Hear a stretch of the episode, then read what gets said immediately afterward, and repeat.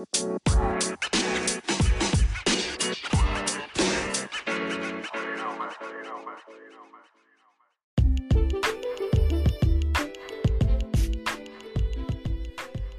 tal? Bienvenidos al episodio número 6 del el podcast de Sports Junkie. Eh, soy el coach Vic y eh, les doy la más cordial bienvenida a, a, un capítulo especial nuevamente porque todos se están volviendo muy especiales. Eh, vamos a tener a una invitadaza nuevamente. Van, van, van, a ver ahorita, ahorita les platico un poco más. Eh, bienvenidos. Recuerden que Sports Junkie es la comunidad digital número uno de todos aquellos super deportistas, runners, triatletas, gente que hace CrossFit, Spartan Race, pero todo aquel que es un fanático del wellness, del bienestar y, y del fitness, este es el lugar. Entonces, bienvenidos una vez más al podcast. Y pues bueno, ya saben que esto no, no sería posible si no es gracias a, al gentil patrocinio, como dirían los, eh, ahora sí que los clásicos eh, de Sea Soccer, los amigos que cuentan con todos los eh, aditamentos para cuidar tu bicicleta, básicamente racks. y no nada más tu bicicleta, sino tu automóvil. De verdad, échenles un ojo, están en la página Sports Junkie, van a poder encontrar el link. Pero básicamente eh, les platico, el sistema que utilizan es eh, de ventosas, succión básicamente, y lo que se fija una plataforma, digamos, lisa, y pues obviamente no, no la lastima y esto pues tiene beneficios, sobre todo cuando montamos racks en los coches, sobre todo racks temporales, ¿no? Entonces, de verdad, sí, Soccer es una gran opción, chequenlos por favor. Eh, esto también llega gracias a Iron Minds y Sports Coaching Board, toda la parte de entrenamiento mental para atletas, eh, esta gente que, que, está empezando a entender que no nada más se trata de trabajar la técnica, la táctica, eh, sino también eh, incorporar obviamente la parte física, la técnica, la táctica, pero también incorporar el entrenamiento mental, que es un componente que a veces, no pocas, es decisivo para un, un, atleta para cumplir sus retos o sus metas. Obviamente agradecemos a la gente de Monterrey Bariatrics, estos especialistas en, en control de peso y obesidad que están allá en Monterrey este, viviendo la nueva normalidad, como le, han llamado, a la gente de mediotiempo.com, que nos da la oportunidad de tener un espacio eh, donde los Sport Junkies podemos escribir y mandar nuestras columnas y nos puede leer otro tipo de audiencia. Y finalmente la gente del Maratón Power Monterrey, que ya estuvieron por aquí en el podcast. Y que bueno, seguimos esperanzados de que sea el maratón que este, marque la pauta, este, al menos en esta nueva normalidad. Eh, bueno, esperando a ver qué pasa también con los demás maratones. Pues bienvenidos, bienvenidos y eh, obviamente eh, vamos a tener un programa, tenemos de invitado hoy a, a la nutrióloga, runner, eh, triatleta y amiga Marien Fernández. De verdad, este, vale mucho la pena que, que escuchen todo el podcast porque este, va a estar muy, muy, muy interesante esta entrevista. Y vámonos rápidamente con las eh, lo, lo, primero de, de, este podcast. Recuerden que hoy vamos a estrenar formato y en este formato eh, pues vamos a hablar un poquito del blog. Tenemos algunas recomendaciones para ustedes. Tenemos la entrevista y les vamos a dejar al final una power song para que la disfruten. Eh, entonces vamos a, un, a un, una pequeña transición y regresamos con las primeras recomendaciones.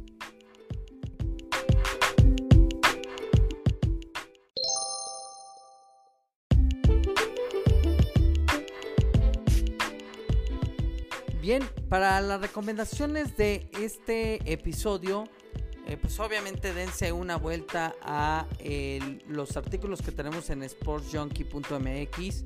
Eh, hay algunos de, de Marín Fernández, hay uno que, que a mí me, me, gusta mucho, que tiene que ver, bueno, son varios que tiene, hay uno que a mí me, me, gusta mucho que explica un poco sobre el uso de la proteína en el deporte y también algunas recomendaciones para nutrición este, previo a ciertos eventos. Entonces, de verdad vayan a ver los artículos de, de Marian Fernández, nuestra entrevistada del día, que en el siguiente bloque la van a poder escuchar.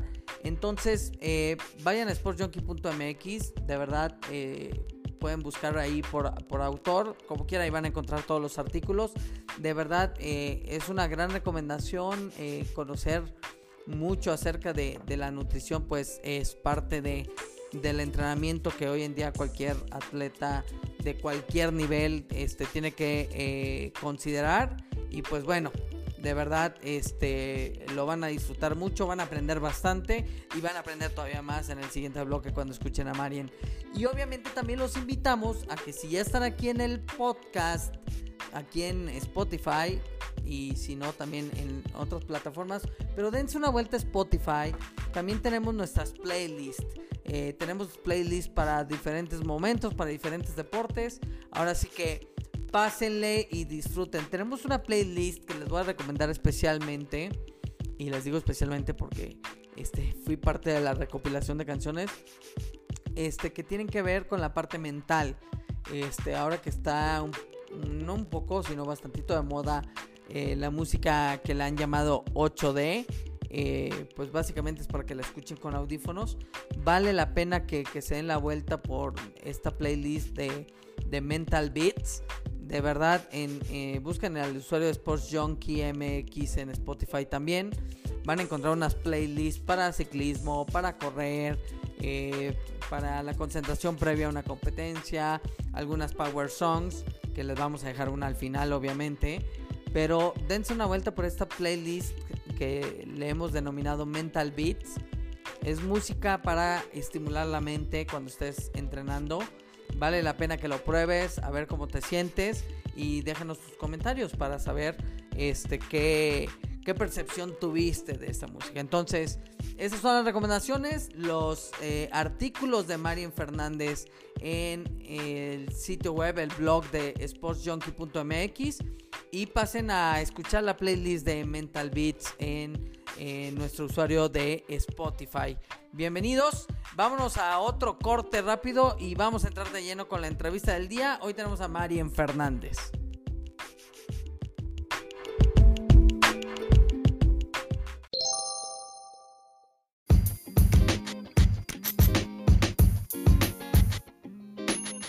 Tenemos a una invitada de lujo en el episodio número 6 de el podcast de Sport Junkie. Marien Fernández, amiga, ¿cómo estás? Bienvenida a tu podcast. Hello, Vic, bien, ¿y tú? Bien, también aquí en casa. ¿Tú cómo andas? Pues igual en la casa. Muy bien. Oye, eh, la gente, muchos te conocen obviamente, sabemos que eres eh, runner, digamos, de toda la vida, obviamente nutrióloga de profesión, y recientemente estrenada como triatleta. Eh, es correcto. Ya sé. Cuéntanos, cuéntanos cómo nace todo este rollo de tu pasión por el deporte, por qué estudias nutrición y además de estudiar nutrición te especializas en nutrición deportiva. Pues mira, mi pasión por el ejercicio creo que me lo impusieron desde chiquititita y es una de las cosas que más le agradezco a mi madre. Siempre estuve en clases de cosas, o sea, estuve siete años en natación y después cuando ya no me gustó era como, ok, está bien, ya no hagas natación, pero ¿qué más quieres hacer? Y así con todos los deportes.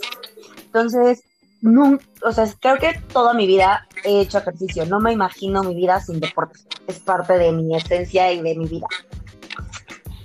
Y empiezo a correr ya como a nivel competitivo, como a la mitad de, mi, de, de la carrera, o sea, entré al equipo de atletismo y de repente empecé a ganar carreras. Y yo, ah, caray, como que soy buena. Y pues ganar está padre, ¿no? A quien no le gusta. Y ya, de ahí me quedé en la carrera. Y estudié nutrición porque eh, mi mamá era tanatóloga en el 20 de noviembre con niños con leucemia. Y ahí yo veía como, un, por ejemplo, unos que nadie le daba unos copios. Se los metía de contrabando. Entonces, ahí es en donde yo digo, yo quiero ser nutrióloga para ayudar a este tipo de personas. Si se quieren comer unos que se puedan comer los Crispies. Entonces, estudio nutrición, después hago prácticas en el hospital y me doy cuenta que la nutrición del hospital no es para mí.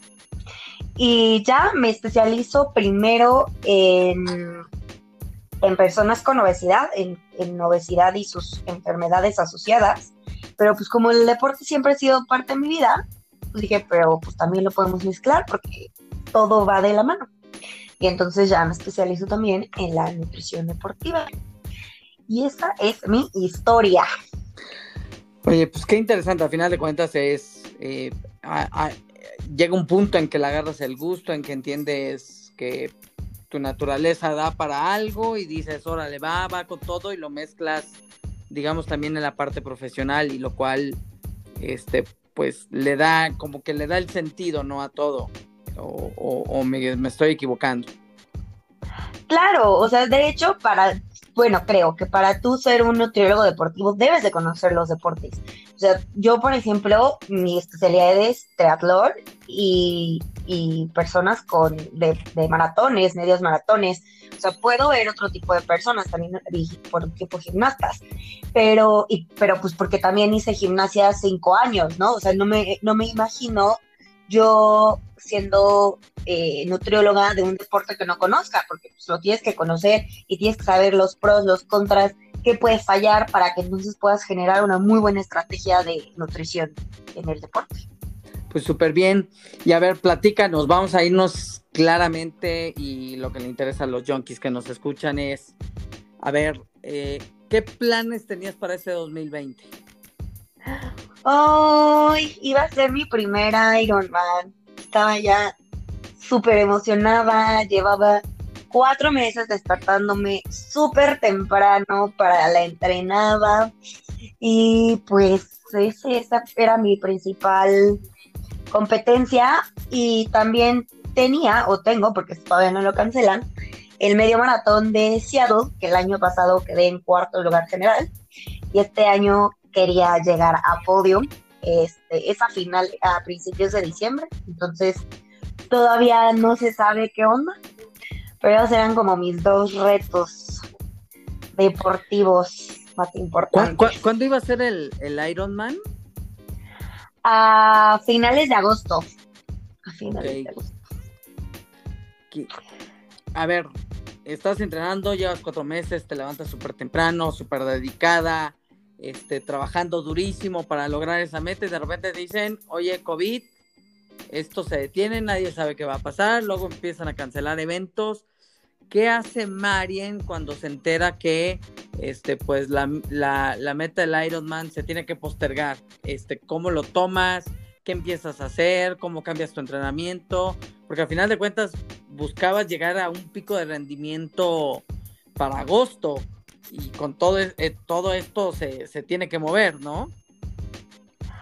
Sí, bueno, fíjate que el Ironman lo cancelaron, ese particularmente, lo cancelaron ya como cuando llevamos medio, ya llevamos un mes y medio, dos meses de confinamiento, ¿no? Entonces yo ya de hecho esperaba que lo cancelaran y era mi esperanza porque pues obviamente no podía nadar, no salía a correr y en ese entonces todavía no llegaba mi rodillo de entrenamiento y tanto, entonces tampoco podía rodar. Entonces, de estar subiendo y subiendo el volumen, o sea, de un día haber hecho 70 kilómetros en bici, el siguiente fin de semana ya no hice nada de nada de triatlón. Entonces, pues como que también una parte de mí era como, espero que lo cancelen, porque si no lo cancelan, yo no voy a poder competir porque no estoy preparada para, para lograrlo, ¿no?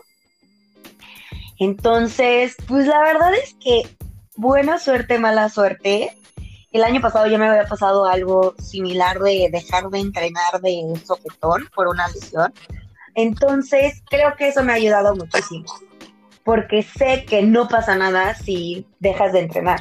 O sé que sí puede ser desesperante, pero en cualquier momento, cuando ya puedas entrenar, no tardas mucho en que tu cuerpo reaccione y puedas volver a tu pico de rendimiento, ¿no? Que podemos entrenar otras cosas.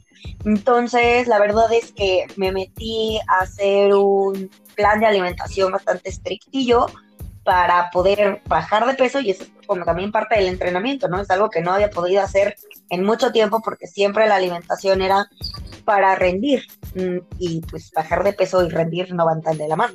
Entonces, eso me ayudó porque pues, como es un plan muy restrictivo, tampoco podía hacer tanto ejercicio y me estoy enfocando mucho en la fuerza. O sea, estado, ahora hago fuerza y elasticidad prácticamente todos los días. Entonces, así es como se ha transformado mi entrenamiento, transformarlo en entrenar cosas que antes no quería o no podía entrenar para que cuando regrese sea una máquina de fuerza. Obviamente estás pensando en voy a regresar y, y, todos estamos pensando en que vas a regresar, me estás hablando, estoy enfocada en ciertos aspectos que definitivamente antes o no podía o no eran convenientes o yo no, o no les encontraba el espacio y ahora se lo estás dando. Este, ¿Cómo te has sentido con eso, eh, con esta parte de decir, por fin estoy haciendo esto que lo había postergado o no le había importancia o simple y sencillamente no podía hacerle espacio? Pues me sigue chocando hacer fuerza, pero, pero ahora pues ya es, lo que se puede. La verdad es que sí está padre ir viendo los avances, ¿no? O sea, de no poder hacer ni una lagartija, allá poder hacer tres o cuatro, eso, eso me ayuda mucho. Este, y pues sí, digo, obviamente eh, me encanta y ahora que ya tengo mi rodillo, eh, me encanta hacer bici, ¿no? Ya, ya que vi que salir a correr como que no se va a dar, también ya me compré una caminadora, ya voy a tener todo mi, mi gimnasio en mi casa, pero pues digo, viéndolo como del lado más positivo. Ok, y a ver, cuéntame, eh, dijiste ahorita algo que el año pasado te lesionaste y ya eso te, digamos que te ayudó, como que te preparó para el no pasa nada, sigo entrenar, ya me di cuenta que cuando regrese le puedo regresar bien. Este, ¿cómo fue ese proceso de aprendizaje de no pasa nada? Escúchala, con mucho llanto, mucho llanto frustración, porque eh, tuve una pubitis, casi una fractura de pelvis. Entonces no sabíamos cuándo iba a regresar. era igual o más frustrante que esto de que no sabes cuándo, porque muchas personas me decían, híjole, yo tardé en recuperarme un año de, de una pubitis, ¿no? Y mi, este, mi médico me decía, pues no sé, o sea, ya dale tiempo al tiempo, ya te caprichito de correr un maratón todavía lesionada, pues ahora te aguantas y no haces, no, no tenemos nada al, ahorita, ¿no? Y yo de hecho también quería e hice eh, medio Ironman ese mismo año, entonces era como, úchala, me van a romper el año, o sea, ya no voy a poder, ni hice un buen maratón, porque pues lesión y personal. Que fue Boston, ¿no? Que fue Boston. Y no, voy a poder... cualquier maratón. sí, exacto. Este, con tantas ansias lo esperaba, ¿verdad? Pero bueno, también de todo se aprende. Y entonces yo decía, no voy a poder hacer mi medio maratón, que era mi medio maratón, mi medio Ironman, que era mi segunda meta. Entonces, sí, era súper frustrante. O sea, sí, lloraba una vez a la semana, yo creo que era poco. Sí, sí fue muy feo, pero pues, afortunadamente igual, ¿no? O sea, hice lo mismo podía nada más bracear al principio, ni siquiera podía patalear cuando nadaba porque me dolía, y hacer fuerza de brazos. Y así me la pasé cuatro meses y de repente pude empezar a correr un poquito, perdón, a andar en bici un poquito. Y de hecho para el medio Ironman corrí 12 kilómetros, esa fue mi máxima distancia y ya me aventé al medio Ironman, no me dolió nada, todo salió muy bien. Y ya, entonces, pues sí, después de muchas lágrimas, aprendí que todo pasa, que no pasa nada. Pues muy bien, este e, e, es interesante porque eh, los que te conocemos y además eh, por lo mismo que estás platicando ahorita, hay una esencia competitiva, este, ya que traes ahí, no sé si, si, si es innata, pero a final de cuentas la has ido desarrollando. Y he oído muchos comentarios de la gente que eh, tradicionalmente sube a podios, está compitiendo en los, eh, digamos, en la élite. Y, y, durante este confinamiento sí, sí, no le están pasando tan bien porque dicen, quiero competir, necesito esta adrenalina de la competencia. ¿Cómo es ese, ese animal que, que está ahí enjaulado, que quiere salir a destrozar kilómetros, a destrozar rivales? ¿Cómo, lo estás llevando? Pues mira, pasan dos cosas. Una, que hace, pues te digo, llevo 10 años entrenando y corriendo a nivel competitivo. Entonces fue súper rico no tener que entrenar con un objetivo. O sea, hacer ejercicio por el simple hecho de que me encanta hacer ejercicio y no sufrir las repeticiones y nada, ¿no? O sea, ha sido un entrenamiento súper light a mis ritmos y eso no lo hacía desde hace 10 años. Entonces está rico, está rico por una parte. y por otra, pues sí, o sea, hay días que sí lo extraño, sí, obviamente es padrísimo ganar, es padrísimo tener podiums. Y pues nada, ¿no? O sea, nada más pensar que, que eventualmente regresarán, que eventualmente regresarán y, ya.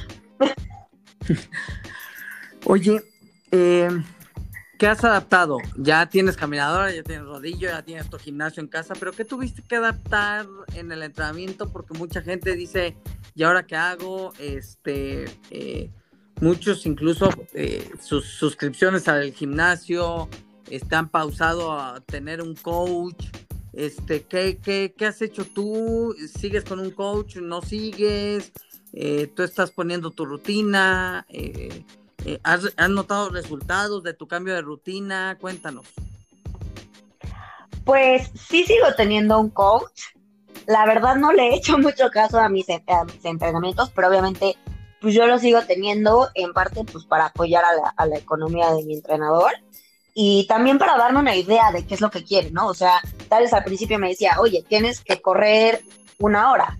Entonces yo hacía, lo primero que tuve fue un trampolín, entonces hacía ejercicios cardiovasculares una hora, ¿no? Y adaptándolo como a las intensidades. Y de repente me decía, ok, tienes que hacer 200 metros, pues entonces hacía sprints en el trampolín de 200 metros y cosas así, ¿no? Este, y además eh, contraté a una maestra de yoga y también contraté clases de barrer. O sea, sí soy como de esas personas que sí les tienes que decir qué hacer, ¿no? Entonces, y también tengo un plan de fuerza. Entonces, como que me obligo a hacer esos, esos. Y aparte también tengo ahora ya un programa estructurado de que al menos dos veces a la semana corro, al menos dos veces a la semana hago bici y al menos dos días a la semana hago otro tipo de ejercicios cardiovasculares. Entonces, sí estoy teniendo un entrenamiento de dos horas más o menos, eh, a veces un poquito más, porque además te da el tiempo, ¿no? O sea, creo que lo padre de entrenar eh, en casa es que no te tienes que despertar súper temprano para que no te toque gente o para que no te toque calor o para que te dé tiempo de trabajar, ¿no? O sea, cualquier hora es una buena hora para entrenar. Entonces, pues eso también me ha gustado de que tengo mucho más tiempo para hacer ejercicio y tengo pues, más tiempo para hacer otras cosas. Y sí, con todos mis entrenadores y maestros que me están correteando, pues ahí ando. Muy bien, y aparte vemos que andas muy activa en medios digitales, tu marca de NutriTip es todo un hit, ahora estás grabando videos mostrando a la gente cómo hacer correctamente los ejercicios, dándoles algunas rutinas, este, ¿hacia dónde está yendo Marian en ese sentido? Ay, pues sí, o sea, mi marca de NutriTip lo amo, ¿no? Es increíble, me encanta como la gente me escribe así de, oye, me encantó, o sea, eso es increíble. Y después, pues empecé a ver que muchos influencers empezaron a, hacer rutinas y cosas así, y, entonces fue como, no, espérate, o sea, tienes que tener ciertos conocimientos para poder generar eh, rutinas de ejercicio y así. Entonces dije, ¿cómo puedo ayudar? Entonces pues justamente también creé lo de la teoría del ejercicio, que son posts en donde te enseño cómo hacer los ejercicios de manera correcta y pues también si quieren hacer rutinas, que sean rutinas que están hechas por alguien que sí sabe, ¿no? Entonces, por, por eso se crearon esos, esos nuevos posts, para que la gente no se lastime y haga las cosas bien, por favor. Este, y pues hacia ese lugar, ¿no? O sea, hacia ayudar a la gente. Si algo me encanta en esta vida es hacer ejercicio y ayudar a la gente.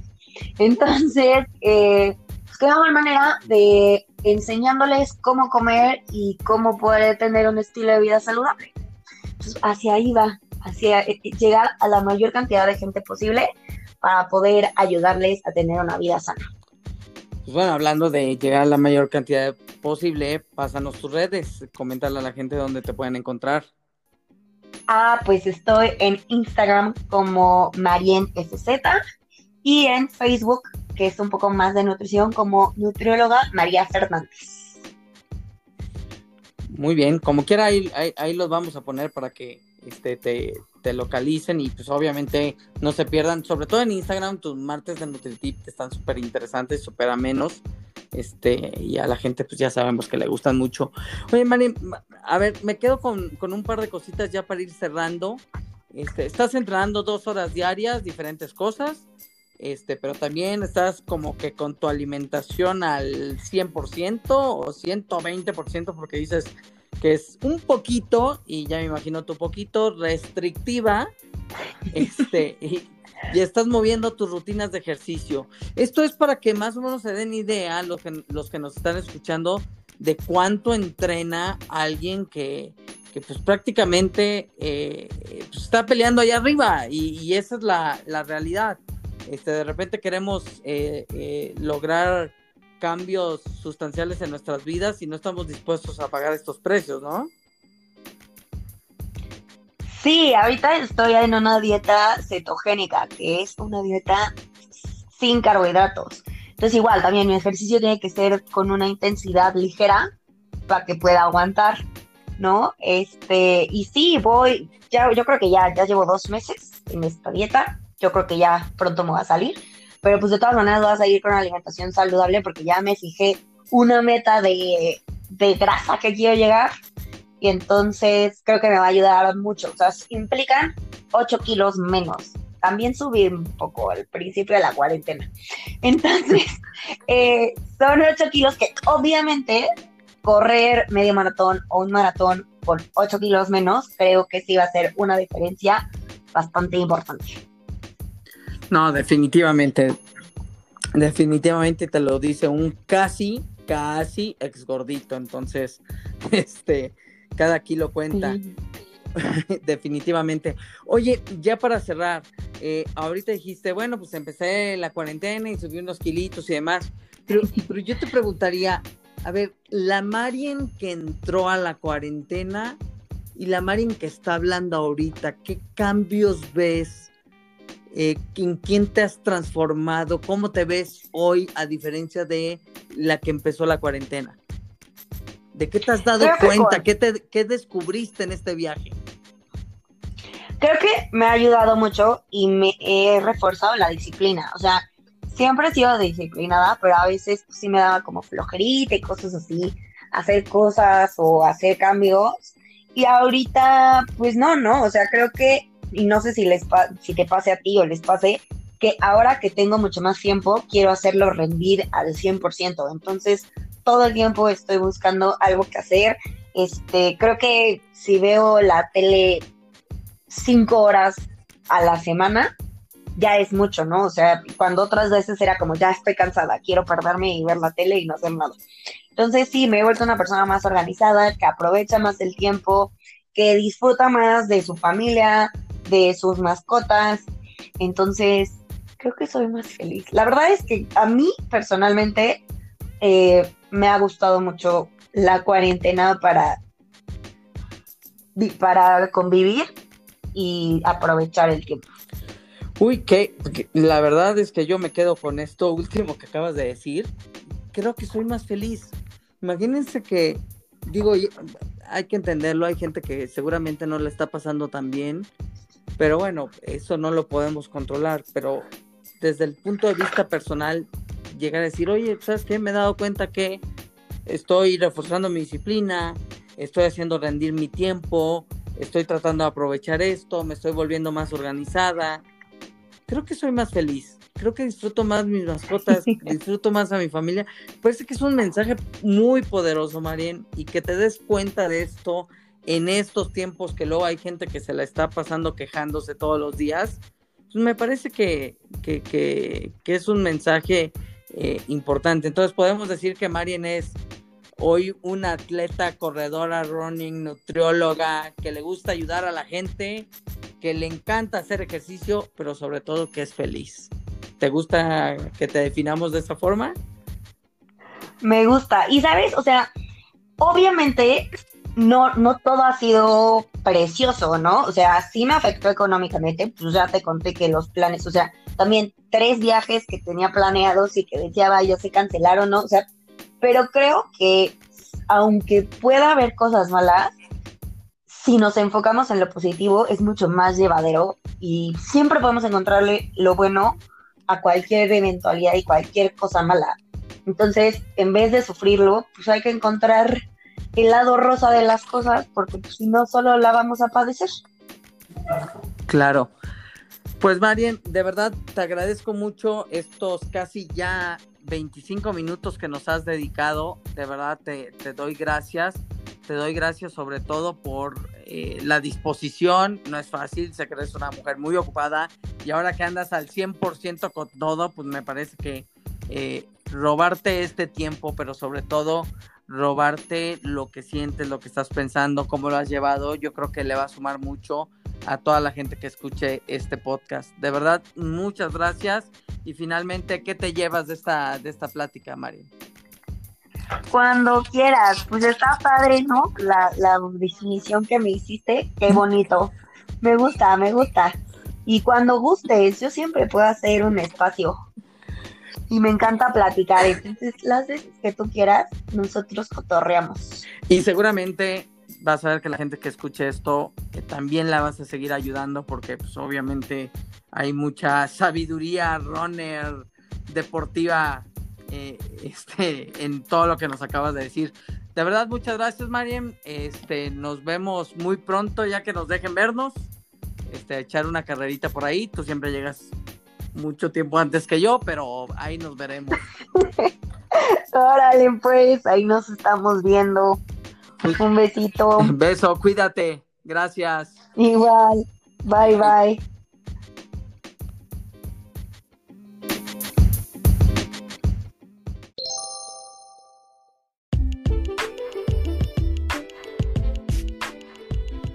¿Qué tal? ¿Qué les pareció la entrevista con eh, Fernández, de verdad, a mí me, este, es alguien que conozco desde hace tiempo, este, me ha aconsejado, este, me ha ayudado mucho, tengo que, tengo que decirlo abiertamente, me inspira, me inspira muchas cosas, este, de verdad que, que este, que es eh, gratificante escucharla, escuchar este, cómo está llevando todo esto y hablar con eh, alguien que ya dice ser feliz eh, a pesar de estos pesares que estamos viviendo en esta situación.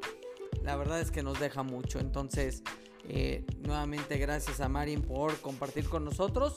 Y llegó el momento de, hacer un, pequeño review, una recomendación.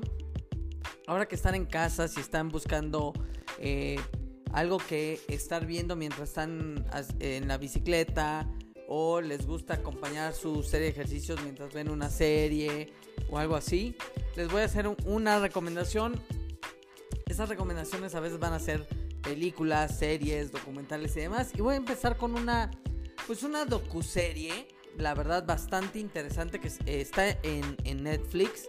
A ver si luego nos patrocina Netflix por hacerle publicidad. Pero bueno, se llama Los Andes Mágicos.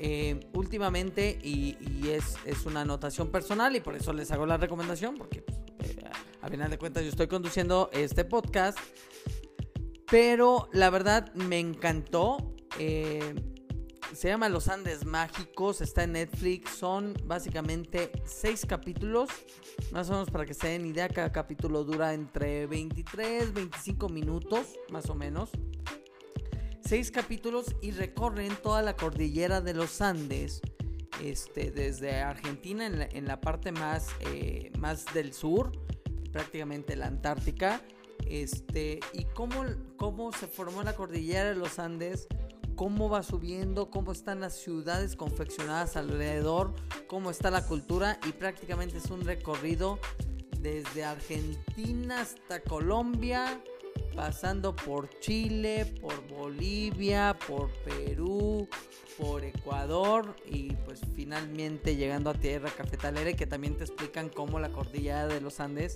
eh, pues ayuda mucho a, todo el, ecosistema incluso para producir café. De verdad está muy interesante, estoy, eh, trabajando mucho el tema de, las montañas y, de verdad inspira mucho. Eh, a mí el capítulo en particular, y voy a tratar de no hacer ningún spoiler, el que más me, me encantó, la verdad es que todo está muy bueno, las tomas son impresionantes, la narración, un ritmo muy inspirador, muy, muy a como nos gusta en Latinoamérica. A lo mejor un poquito de ritmo le hubiera, le hubiera dado otro saborcito, pero funciona perfecto, de verdad, este vale la pena que lo vean. A mí el, el episodio que más me conectó fue el número 4 que eh, básicamente habla de Perú y toca el tema de Machu Picchu. Eh, es un viaje que, hice este año y, de verdad que conecto mucho con, la montaña. Em, traigo un tema ahí fuerte de querer trabajar esto. Eh, tengo muy cerca el Nevado de Toluca y, sé que tiene su magia. y bueno, eh, de verdad esta, esta conexión de repente con la montaña, ver, van a ver algunas historias de, gente que hace deportes, que cómo conecta con la montaña, cuando, o los que ya viven ahí, de verdad vale mucho la pena que, le echen un ojo, sobre todo aquellos que les gusta la naturaleza, hacer algo de hiking, de trekking, o incluso la parte de la escalada, que lo van a ver en, en los capítulos de, sobre todo de Argentina y Chile. Este, y también cómo luego se confecciona todas las culturas por la altura, etcétera, etcétera. Pero les digo, en, en, el caso particular a mí, el capítulo 4 fue el que más me conectó. Y pues bueno, de verdad les dejo la recomendación.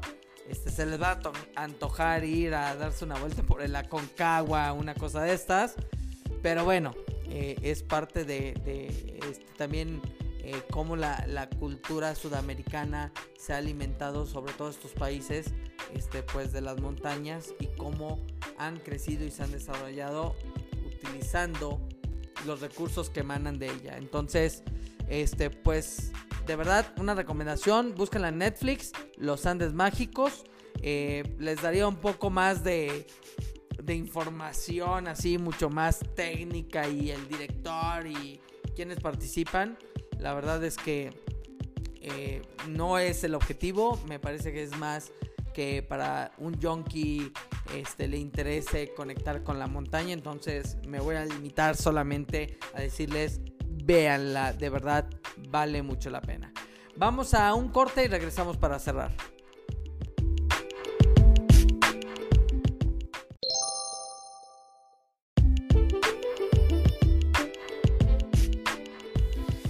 Pues bien, llegó el momento de cerrar esta emisión, este episodio número 6 del podcast de Sport Junkie. Espero que lo hayan disfrutado tanto como yo. Eh, vamos a cerrar con una última recomendación eh, para que amplíen su, eh, sus listas, sus canciones poderosas. Ahí les voy a ir recomendando de vez en cuando unas canciones. Eh, así como hicimos también la recomendación de la docuserie de Los Andes Mágicos, les voy a recomendar una canción para despedirnos. Pero eh, antes, eh, pues agradecemos a todos ustedes el favor de su atención, como todas las semanas. Ya es nuestro episodio número 6, ahí la llevamos ya con los capítulos semanalmente. Y agradecerle mucho a nuestros sponsors que hacen posible todo esto, a la gente de Sports Coaching Boards y Iron Minds a la gente de mediotiempo.com, a la gente de Monterrey Bariatrics, a la gente de Sea Soccer y a la gente de el Maratón Power in Monterrey que nos han estado apoyando hasta el momento. Pues bien, la última recomendación que les damos ya para despedirnos es busquen, mucha gente ya la conoce, es una canción este, bastante...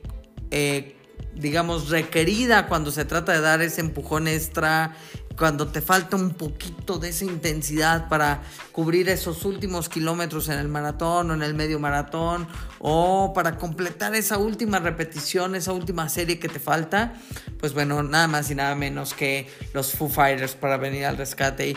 Y busquen la canción de My Hero, es, es, es bastante socorrida, pero es bastante socorrida porque hay una generación especialmente aquella que le tocó ver la película Varsity Blues eh, que recuerdo que según yo estuvo producida por MTV Films eh, y sale el ya fallecido Paul Walker eh, en, uno de los principales personajes de la película. Es básicamente un equipo de preparatorianos de Texas y todas las presiones que viven por practicar un deporte, algo que seguramente ustedes deben de conocer. Hay toda una historia ahí este, juvenil, básicamente.